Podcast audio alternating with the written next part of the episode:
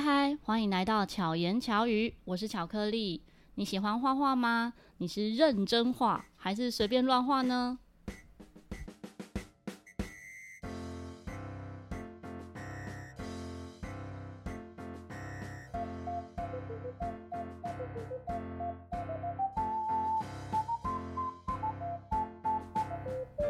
今天邀请到的来宾呢，有三重身份。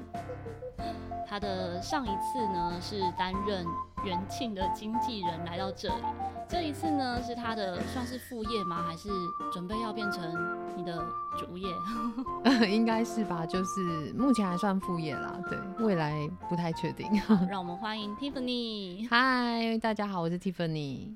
那 Tiffany 可以简单自我介绍一下自己？呃，我是 Tiffany，然后我的中文名字是吴鸿儒。那其实我是彰化的孩子，就是彰化园林市的一个乡下小孩。嗯、对，那画画这件事，其实是因为我从小其实就很喜欢画画。嗯，然后，但其实我是毕业于清大中文系的。嗯，嗯，那我的工作，我有大概十四年左右的时间都是在做行销、品牌行销这一块。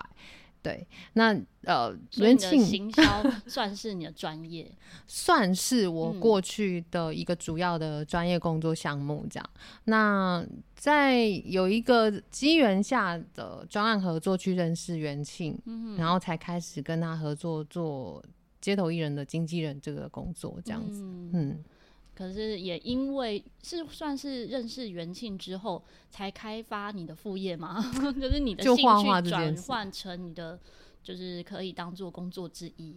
嗯，就很妙。应该说，我一直有在画画，可是这件事情它，因为我我有其他的工作嘛，嗯、那它被摆在比较一个次要的位置。面对，嗯、可是因为接触了街头表演，然后认识元庆，那发现说，哦，有。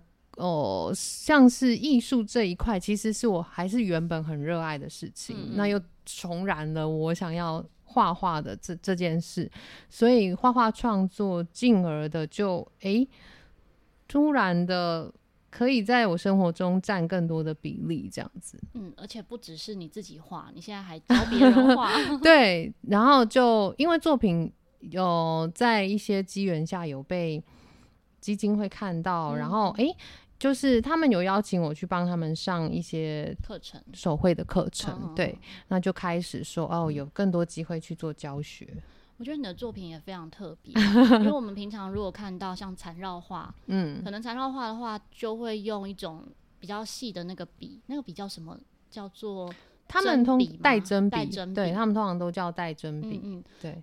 但你的作品呢，是用原子笔。感觉更贴近生活、嗯、哦，对，因为我其实应该说，我从素描、写生，然后到色铅笔的彩绘画这些都学过。我就算自学啦，然后自己有兴趣这样。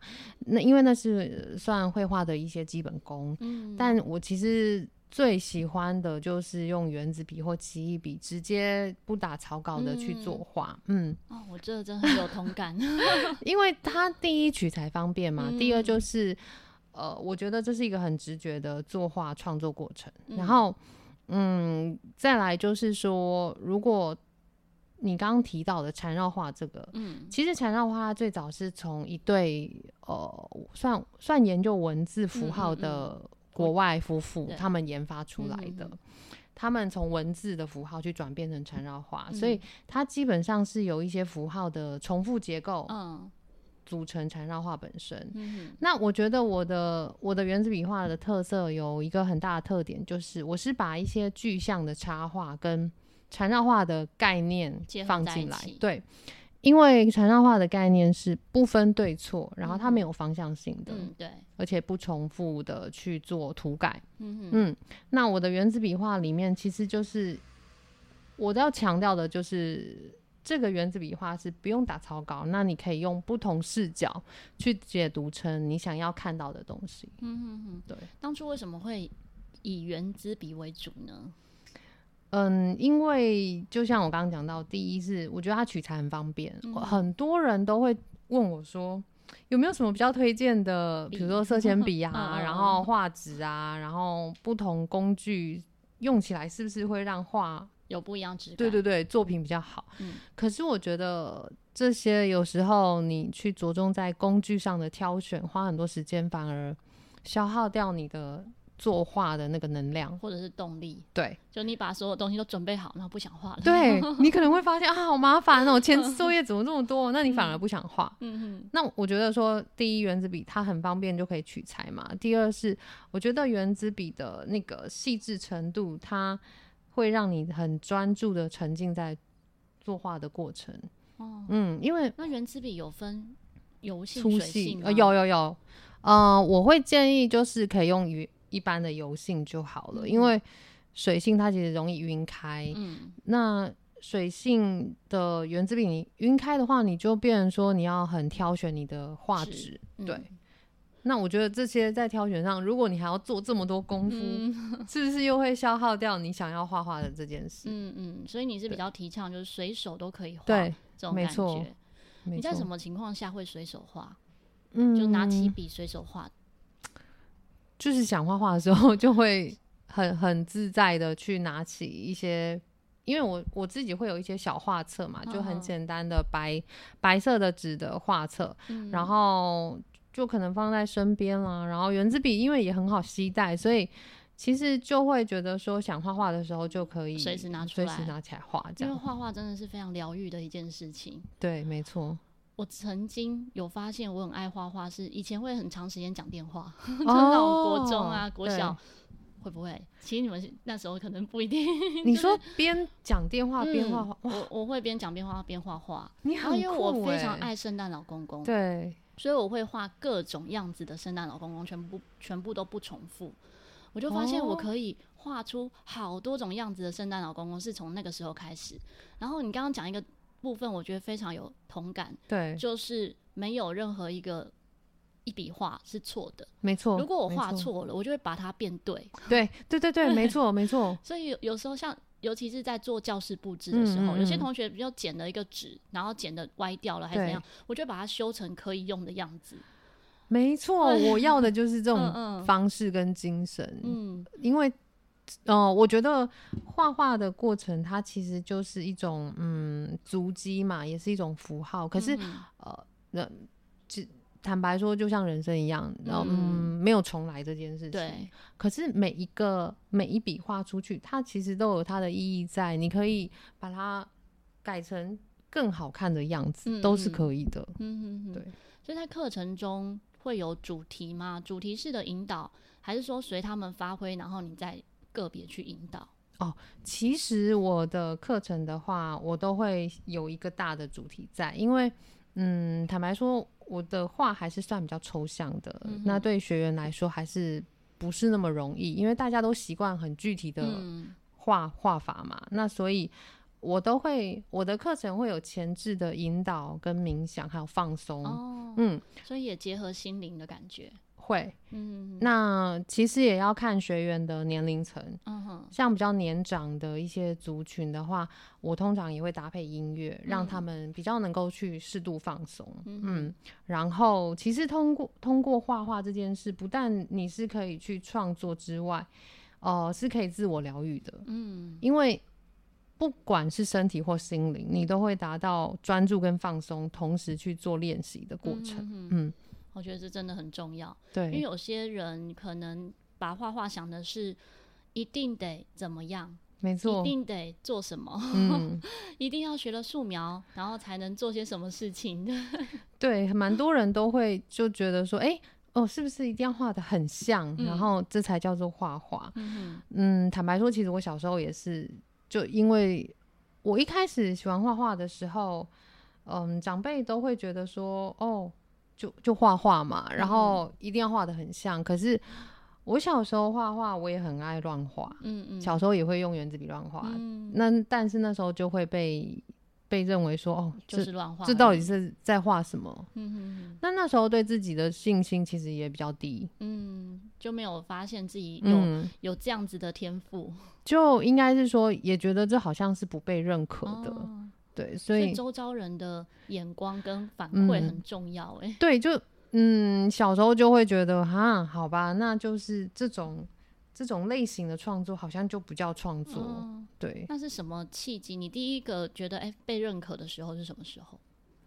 觉得你做这件事情是可以的。嗯、我应该是算在疫情开始之后。嗯哼，我觉得我自己的想法渐渐有一些转变，嗯、就觉得说，嗯，很多事情变得不是那么确定，嗯、然后这个时代要的东西。好像也都一直在改变，对嘛？其实很多东西其实是没有答案的。嗯，那过去我其实是一个就是真的蛮要求完美，然后因为在传统教育制度下，就是我大部分的事情就是觉得，哎、欸，就会被框架有一个标准。可是，在疫情过后，我觉得，哎、欸，有很多事情你照着标准走，好像也不见得会比较好哦。对对，那然后。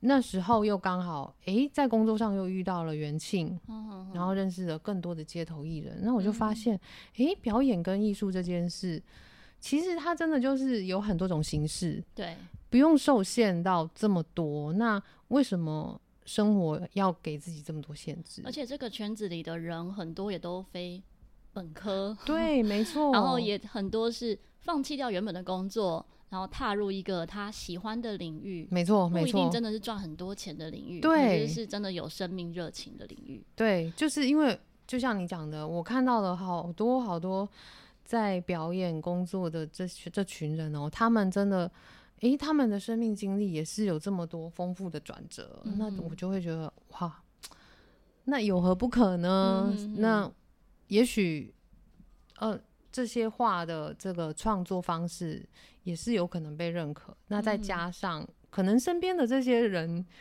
给的声音都跟以往不同了。哦、我觉得从事艺术表演的人，他们的眼光给予我的回馈，跟、嗯、跟以前长长辈差很多了。嗯，嗯，嗯，真的就会觉得哦，信心真的有提升。嗯嗯嗯，哇，真的很棒。对啊，而且也要很感谢你自己跨出这一步，不然其他人也没有机会接触到这个。嗯，对啊，我我其实也还蛮蛮感谢说，哦，我终于有提起这个勇气。嗯，对。而且前一阵子啊，你带着原子笔到了非洲 对，我们去了非洲的乌干达，然后教了一大群的小朋友。没错，是同一群吗？还是说有不同部落？哦，其实我们都到不同的收容所，嗯、有到比较。呃，比较具规模的，可是我也有去到那种真的非常的比较偏僻，然后比较没有这么有制度的收容所都有。比较没有制度的话，是他的生活环境就比较差吗？嗯，对，就相较于，嗯，他的制度面可能包含环境，然后也有就是学校整个的教育教育方式，比如说比较有制度的方式，他们可能是哎教。这些呃儿童怎么样去有自己的那个工具啊，生产，嗯、然后自给自足的能力这样子，嗯、那他可能也会配有一个小小的农地，让他们真的能够经营。哦、对，可是这是很有规模的了。嗯、那通常他们的收容所都真的非常的狭小简陋，然后也没有什么。好的教育环境跟物资，所以是什么都没有。对啊，有时候就真的只是一些空地，然后或者是一就一群人聚集这样子。嗯嗯。那像这样子在教的时候，是你自己带笔过去给他们，还是他们有笔？哦，这一次的话就很幸运，是我们有得到一些物资的赞助。赞助嗯、对，那我有带一些赞助品的，像是那个蜡笔，嗯，嗯，那就会当。当地的发给他们，然后让他们可以作画。嗯、那非常感动的是，他们就是你发给他，但是这些学就是这些儿童们，他们都会自动的问你说：“哎、欸，要不要还你？”嗯，对，我觉得很珍惜，就非常珍惜，而且呃，就是很有礼貌。然后在教学的过程中，他们也都非常的主动学习。你这样讲，我真的有画面呢，我就觉得嗯，觉得很感动。对啊，真的很感动，因为。你会想象说他们没有资源了，可是你不用教他，他就还是很感恩。对，然后每一个都主动的自己画完，然后就过来问我说：“哎，老师，就是我我这样画，然后我想跟你分享。”然后他再告诉我说他的画了什么，他的内容。对，那那但是你也知道，从他们的创作作品，你可以看出他们每天生活的辛苦，因为呃，包括在创作的作品里面。每一个人几乎都会画到水桶这件事，嗯、因为你知道吗？相关，他们每个小朋友每天要一一手扛着二十公斤的水，这样子来回走。多大开始要这样做？很小就要了哎、欸，嗯、那然后我我自己就是可能都超过他们的体重。我自己亲身我要去提，我真的提不起来。嗯、然后，可是这些全部就是他们怎么有体力？都已经没什么饭吃的状态。对对对，可是这是他们的日常。然后，嗯、但是就已经是。他们并不是觉得说哦，这是很辛苦或什么，他就很自然哦。我就会问他说：“哎、欸，这是你每天的工作吗？为什么会有这些水？”嗯、哼哼对，他们就很开心的跟我分享说：“哦，这是他们每天都一定要带的东西啊，他们一定要做到这件事，这样也不会觉得辛苦，因为已经觉得是日常，对，就是正常的事情。对，可是他们在画画的过程中都很开心，然后你。嗯”我觉得蛮大的差别是，你会体验到说，哦，同样的一件事，在他们的身上，这个快乐好像被放大十倍，嗯，就是那个回馈也是十倍吧？嗯、对，就是你教化的那个感受也不一样，就很奇妙。就快乐这件事情对他们来说其实很简单，嗯嗯，对。其实我觉得对我们一般人也是，嗯，只是我们生活中有太多不同元素，嗯，可能。阻挡了那个快乐，有可能你就得钻来钻去才觉得啊，这才是快乐。对，可是如果这么直接的话，真的快乐很容易。就像我现在觉得很快乐。对啊，我觉得你说的很对，嗯、就是也许是因为有太多的细碎的旁枝了，然后你就会觉得哎、欸，没有那么直接感触到，嗯、但其实已经在生活中了。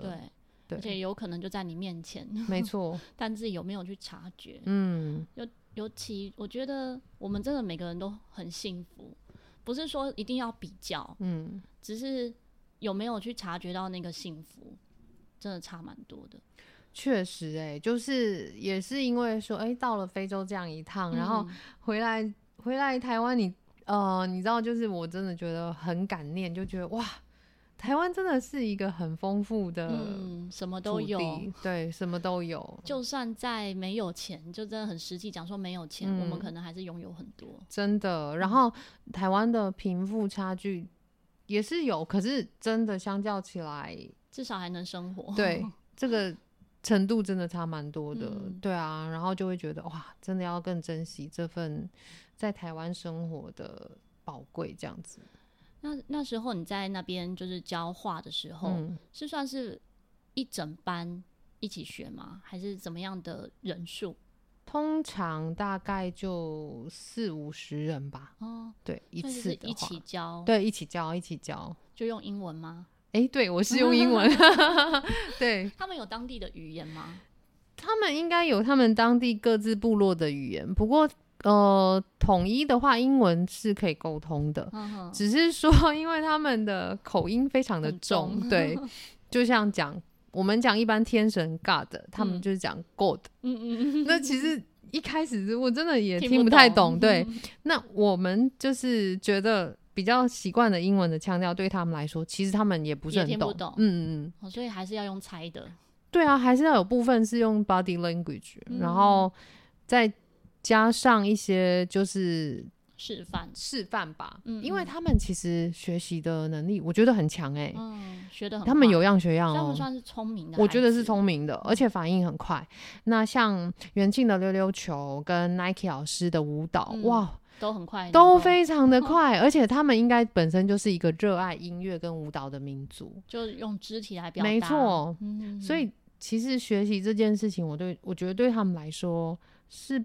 不难的，而且是很很，自然，很自然，对，很自然，也不会懒惰，不会。所以这个，我觉得有些人会有这样子的一个误解、迷失吗？对，嗯，迷失或者是误解，就认为说非洲人应该很懒惰哦，就很懒散这样子。嗯，之前忘记在哪里听过。嗯，我觉得其实他们不是懒散，而是蛮随性的。哦，他们有有一种嗯很。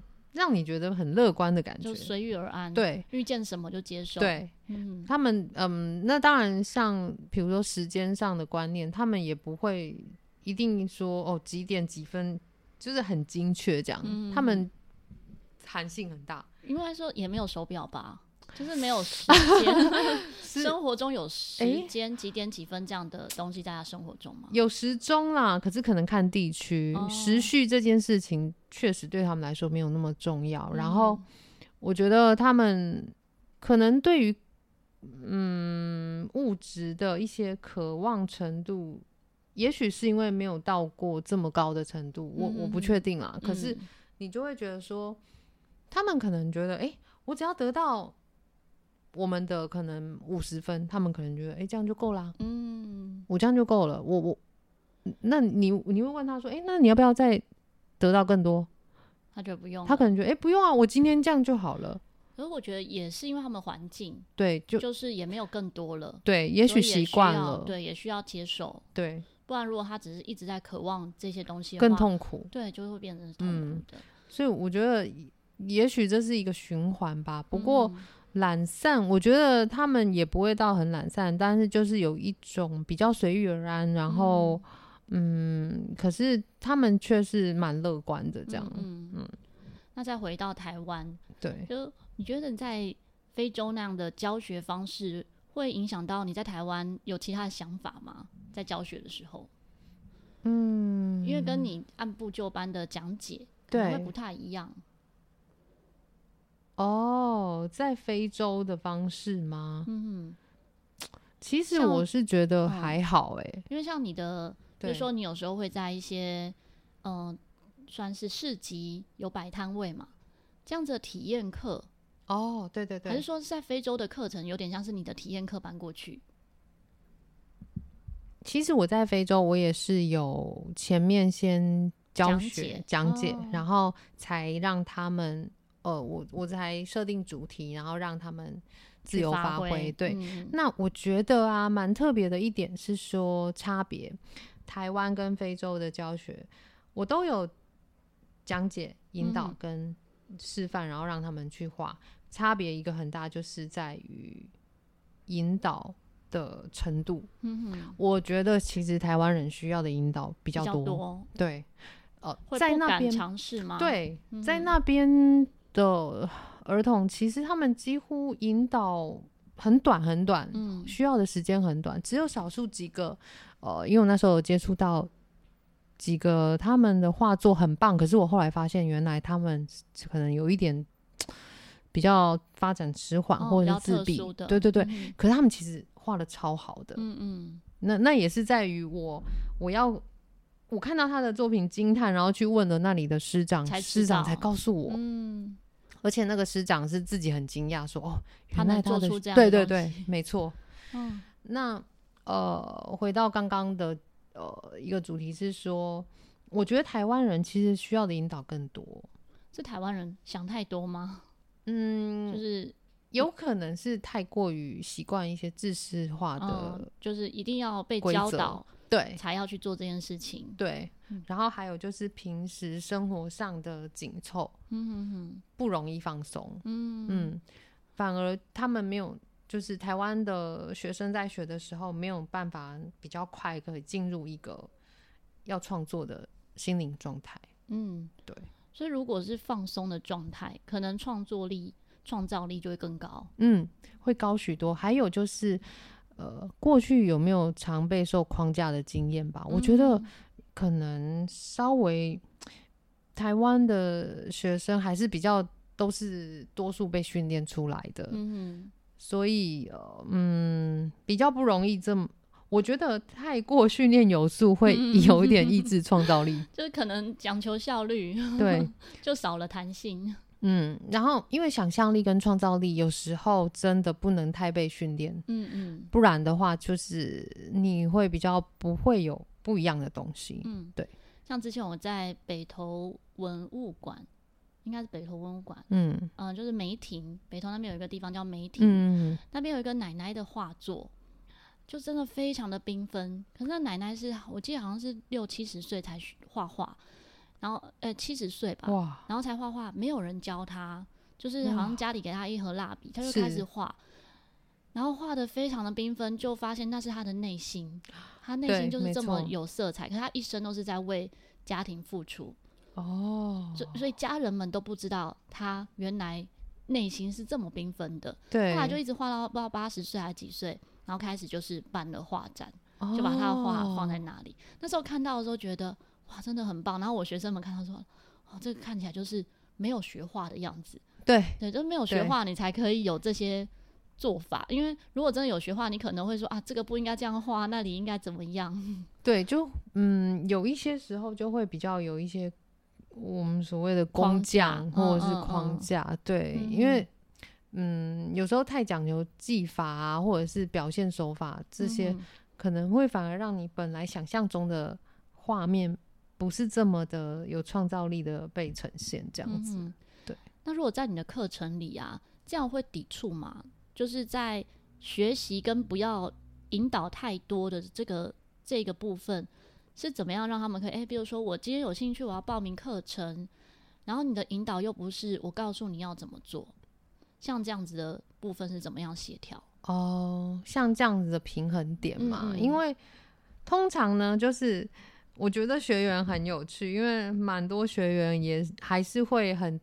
呃，就是很渴求于技法上面的，哦、就希望能够画得更好。对对对，精进这样子，我还是会去教他们。就比如说，嗯、呃，我记得上一次的课程当中，有一个学员他画到一半，他觉得很困扰，他在画他家的狗，嗯嗯，然后他想要怎么表现才能够让那个狗看起来就是很渴的样子，嗯嗯 嗯，然后他就很纠结，说那个水珠要怎么画，嗯嗯。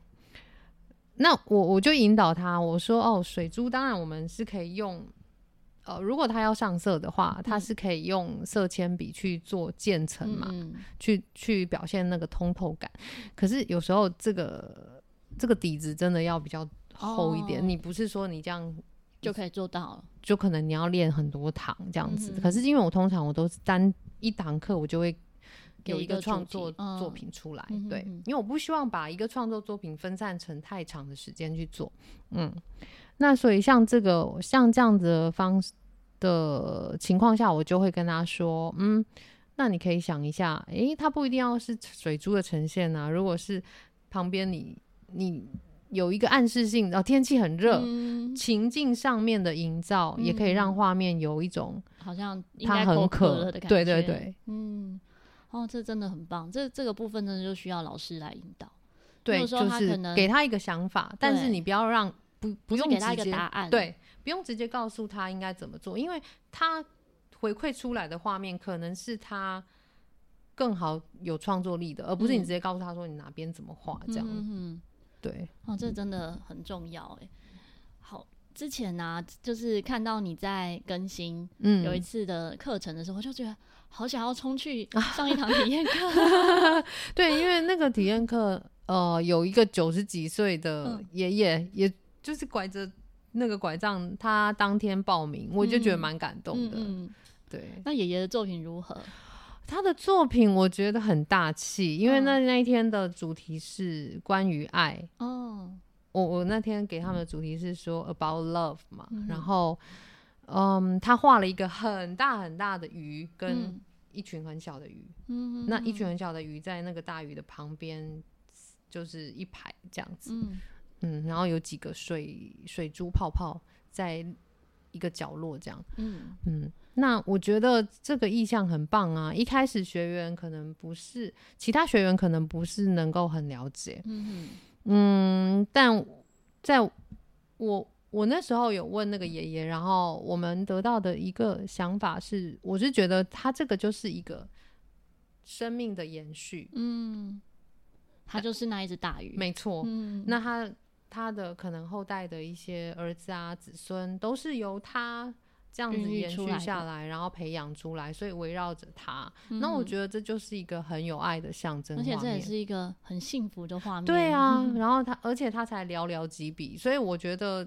这个爷爷的创造力跟他的想象力其实是蛮好的，嗯嗯，而且他真的就是眼神炯炯炯有神哎，很有精神，对对对，很有精神。那因为他跟我说活到老学到老，所以他也不是只上画画课，他也有去报书法。我觉得有在学习的长者，真的心都很年轻，对，反而可能某些也许上班族。或者呃现在认为自己是成年人的，嗯、认为自己大人的人，嗯、有时候会少了那一个要一直持续学习的这样的状态。因为像我自己学生，我也都是以成人为主。对。然后我觉得我的学生们的心都算是比较开放的，他们会很容易接受新事物。对对，对。可是我周遭某些朋友可能是没有在学习，或是觉得我现在阶段就是要赚钱，嗯，就是要工作，就是要顾家庭，其实没有时间学习。嗯。他会认为他没有时间学习。可是某些对对于观念来讲，或是对事情的看法，他的开放程度其实是有点差异的。真的哎、欸，确、嗯、实，我就觉得你这样讲，嗯，回想起来，嗯，而且我觉得跟年纪无关，无关呢、欸，真的是每一个人对待生活跟生命的态度哎、我觉得像你说的哦，学越多的人，他真的是一个开放跟弹性的心胸，嗯、然后嗯，真的看很多事情就不会那么狭隘，嗯，因为他很愿意接受，对，然后他不会的就会觉得啊，我可以学。我可以试试看那个尝试的心对对对，真的真的。那有些像我们自己可能差不多年纪的朋友，或者比我们再小一点的，对，有些都会说：“啊，我都已经这么老了，我学不会。哦”对对对对。我就想说，这老不是借口吧？而且明明就那么年轻。对耶，就是确实是是心太老了。对，这跟年纪真的是好像没有太大关联，因为也很多年纪真的。比较大的，嗯嗯，可是这些长辈真的哇，我就看他们真的报很多课程哎、欸嗯，然后也真的很认真在学，嗯嗯。嗯，然后他们的状态可能看起来都更有活力，对、嗯、对，整个人的精神呐、啊，然后思考的状态都很好，嗯，对，所以我觉得一直学习这件事情真的蛮重要的。那像在市集里面的、嗯、呃呈现的话，你是指卖画呢，还是指像教在现场教学？哦，如果说在市集的话，或者是活动嘛，嗯，嗯其实其实卖画反而都一直不是我主推的方式，但是确实是很多人对于一开始手手绘这件事情都会很直觉想到，哦，那就是要要不要卖，要不要卖啊？这样，但其实我更想做的是推广。画画这件事，让更多人认识对你的画法，对我的画法，然后还有就是我我想要把手绘啊画画这一件事情，就在艺术的领域上能够再占更多一点比例，让更多人知道它也是一个艺术。对对对，因为嗯，坦白说，我觉得呃，台湾的艺术呈现方式好像还是会有一些。嗯，局限局限在、嗯，我觉得多元性还不够到说这么全面。比例上，音乐也是啊，对啊，就像音乐，我也觉得说，音乐好像常常对，就是大家都很需要。那确实也会有很多音乐类的艺术家，可是它跟艺术的直觉连接性，我觉得还是被淡化掉的。对，就像我，嗯，我们是演奏陶笛嘛。对，在一开始陶笛出现的时候，大家都觉得它是玩具。对，没错。就觉得啊，这就几个音而已。对。那也是因为这样，所以我才成立乐团。嗯。然后让乐团在音乐厅演奏。对。然后吹古典曲，就是让他有一条他的路走。没错。然后知道，当大家知道说，哎、欸，他合奏起来的声音其实是可以像乐团，就是可以像合唱团这样的呈现。所以你现在现阶段会稍微辛苦一点。对。因为还很多人不认识，对，没错，甚至有人觉得啊，原子笔这样画，那应该搬不上台面吧？对，确实很多，没 错，没错，很多。然后也也有很多人问我说：“哎、欸，那你你那个画画的过程，人家怎么看啊？就是你在市集上是怎么表演这样？”嗯、那像。在最近一期的是十月十五号嘛、嗯，那我会在泸州的一个原创市集表演、嗯。那我觉得这个单位蛮用心的，他就有帮我准备一个，因为我我画画的话，我也可以画比较大的大图手绘、嗯嗯。那那我就会用有一个立架，然后直接在现场做三十到一小时，三十到三十分钟到一小时的大图即兴手绘这样。所以就一小时内完成一个作品，对。